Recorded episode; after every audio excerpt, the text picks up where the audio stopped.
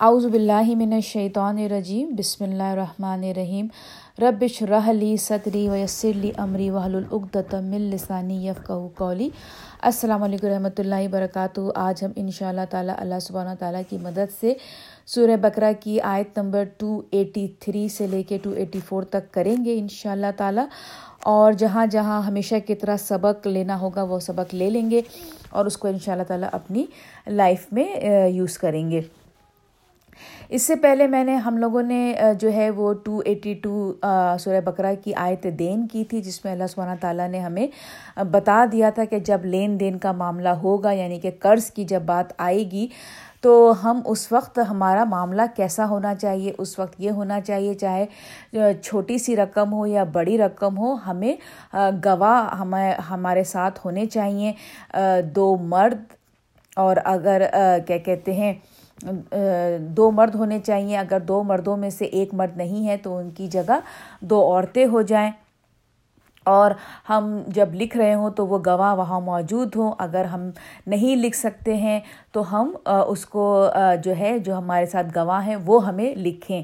اور جب ہم گواہ کو بلائیں تو وہ آنے میں تاخیر نہ کریں، منع نہ کریں۔ اور پھر اس کے بعد اللہ تعالیٰ نے یہ بتا دیا کہ لیکن تمہارے جو روز مرہ کے معاملات ہیں یعنی کہ آج لیا، کل دیا والا، اس میں، تو اس میں ضرورت نہیں ہے لکھنے کی۔ لیکن جس میں ایک پیریڈ آف ٹائم کی بات آتی ہے، تو اس میں تم اس کو لکھ لکھ لو۔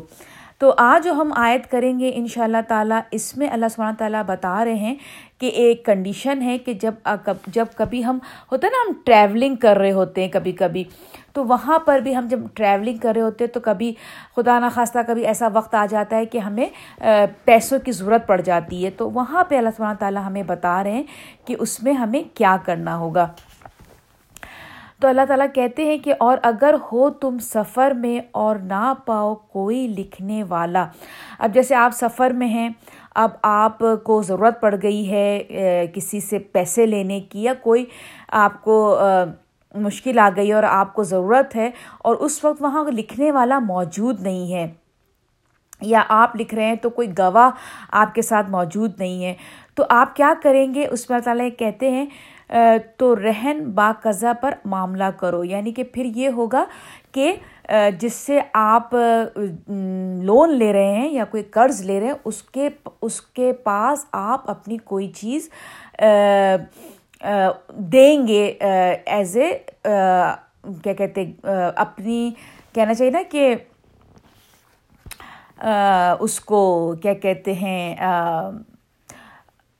وٹنس کے طور پہ آپ اس اپنی کوئی چیز، اس جس سے آپ قرض لے رہے ہیں، اس کو وہ آپ اس کو دیں گے۔ جیسے مثال کے طور پہ ہے، مجھے ضرورت پڑ گئی پیسوں کی، اب میں وہاں موجود کوئی ہے تو نہیں کہ میں جس سے لکھواؤں یا کوئی گواہ ہو، لیکن میں گواہی کے طور پہ اپنی ایک چوڑی سمجھے، سونے کی ایک میں نے چوڑی ہے، وہ جس سے میں پیسہ لے رہی ہوں، اس کے پاس میں نے رکھوا دی کہ یہ چوڑی میری تم رکھو ان شاء اللہ تعالیٰ جب میں تمہیں واپس کر دوں گی پیسے، تو تم مجھے یہ چوڑی واپس کر دینا۔ یہ میری ایک گواہی کے طور پہ ہوگی، کیونکہ اس وقت کوئی گواہ موجود نہیں تھا۔ تو اب ہوگا کیا کہ جس کے پاس میں نے چوڑی دی ہے جس نے مجھے پیسہ دیا ہے، جس نے مجھے لینڈ کیا ہے، جس نے مجھے لون دیا ہے، وہ اس چوڑی کو یوز نہیں کرے گا۔ ایسا نہیں ہے کہ میں نے اس کو چوڑی دے دی تو وہ چوڑی جو ہے وہ یوز کرنے لگی کہ چلو اب جب تک میری اس کے پیسے نہیں آتے، چلو جب تک میں پہن لیتی ہوں۔ نہیں، وہ امانت کے طور پہ ہے۔ وہ اس کو اس وقت تک رکھے گی جب تک کہ میں واپس نہیں کر دیتی ہوں اس کو پیسے جو میں نے اس سے لون لیے ہیں۔ تو یہاں پہ اللہ تعالیٰ بالکل وہی معاملہ کہہ رہے ہیں کہ پھر وہ جو ہے کیا کہتے ہیں، اس کو جو ہے، رہن کے طور پہ وہ جو ہے، وہ اس کو دیا جائے گا۔ یہاں پہ لفظ یوز ہوا ہے، فارحانم یعنی کہ رہن۔ رہن کا مطلب ہے کہ کوئی بھی چیز اس کو آپ اپنی ضمانت کے طور پہ دیں گے، جس سے آپ قرض لے رہے ہیں۔ اگر جب آپ کے پاس کوئی لکھنے والا گواہ موجود نہیں ہے یا گواہی دینے والا نہیں ہے، صرف آپ ہیں اور وہ لون دینے والا ہے۔ مقبودات مطلب کمپلیٹلی آپ اس کو دے دیں گے یوز کرنے کے لیے۔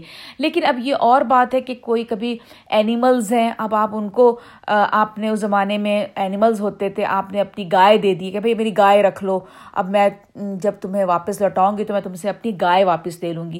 لیکن اب ظاہر سی بات ہے، گائے کو وہ جب لے گی، جب جس، جو لون دے رہے ہیں تو اس کے لیے خرچہ تو ہوگا نا۔ گائے کو پالنا بھی تو ہے، اس کو چارہ بھی دینا ہے، اس کی حفاظت بھی کرنی ہے۔ تو پھر کیا ہوگا کہ اس کا معاملہ تھوڑا سا ڈفرینٹ ہو جائے گا۔ وہ اس سے پھر وہ دودھ لے سکتے ہیں کیونکہ وہ اس کی دیکھ بھال بھی کر رہے ہیں۔ پھر آگے اللہ سبحانہ تعالیٰ کہتے پھر اگر اعتبار کر لے تم سے کوئی شخص دوسرے کا۔ اب یہ جو آیت جو ہے، جو اب میں پڑھ رہی ہوں، یہ ہماری جو پچھلی آیت آئی تھی آیت آئی ہے، آیت دین، جب وہ آ گئی، تو یہ جو آیت میں ابھی پڑھ رہی ہوں، یہ منسوخ ہو گئی، یہ ایبروگیٹ ہو گئی۔ کیونکہ اب اللہ تعالیٰ نے جب آیت دین ہمیں بتا دی کہ تمہیں چھوٹے سے چھوٹا، بڑے سے بڑا معاملہ لکھنا ہے، تو جب یہ آیت، اس آیت میں اللہ تعالیٰ نے جو کہا ہے وہ یہ کہ پھر اگر اعتبار کر لے تم میں سے کوئی شخص دوسرے کا تو چاہیے کہ ادا کرے وہ شخص جس پر بھروسہ کیا گیا ہے اپنی امانت۔ یعنی کہ وہ یہ اللہ تبارک تعالیٰ کہہ رہے ہیں کہ اگر فرض کریں دو بہنیں ہیں، اب ایک دوسرے کو جانتی ہیں، وہ کہتی ہیں کہ میں تمہیں قرض دے رہی ہوں، میں تم پہ بھروسہ کرتی ہوں، تو مجھے لوٹا دو گی، تو میں لکھ نہیں رہی ہوں۔ لیکن یہ آیت منسوخ ہو گئی جب آیت دین آ گئی۔ تو یہ یہ آیت منسوخ ہو گئی ایبروگیٹ ہو گئی۔ اور ڈرتا رہے اللہ سے جو اس کا رب ہے۔ اور مت چھپاؤ گواہی کو۔ اب یہاں پہ اللہ تعالیٰ نے بہت سختی کے ساتھ کہا ہے کہ دیکھو، جب تم جب تم گواہ ہو کسی بات کے، تو اپنی ٹیسٹمینی ٹیسٹمونی کو مت چھپاؤ، اپنی گواہی کو مت چھپاؤ۔ جب تمہیں بلایا جائے گواہی دینے کے لیے، تو پھر گواہی پوری صاف صاف دو اور اس میں اس کو چھپاؤ نہیں یا اس میں کچھ غلط اضافہ کرو یا سبٹریکشن کرو۔ اور جو چھپاتا ہے گواہی کو تو در حقیقت گنہ گار ہے اس کا دل۔ یہاں پہ اللہ تعالیٰ نے بتا دیا کہ جو کوئی یہ گناہ کرے گا، یہ ایک بہت میجر سن ہے۔ گواہی کو چھپانا یا اس کو بدل دینا، یہ اللہ سبحانہ تعالیٰ کے نزدیک بہت بڑے گناہوں میں سے گناہ ہیں تو جو کوئی یہ گناہ کرتا ہے تو پھر اس کا دل گناہ کے اس میں آ جاتا ہے گناہ گار ہو جاتا ہے اس کا دل۔ اور اللہ تمہارے اعمال سے پوری طرح باخبر ہے۔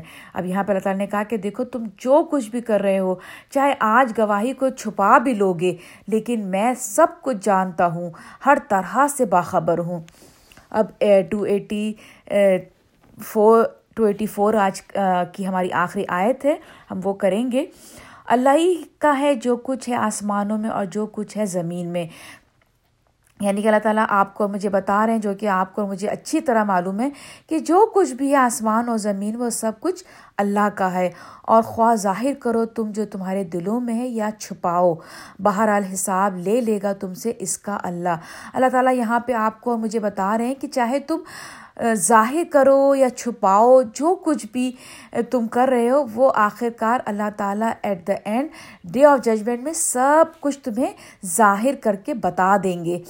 ہو سکتا ہے دنیا میں ہم بہت سی چیزیں چھپا لیں کیونکہ سامنے والے کو نہیں پتہ چل رہا۔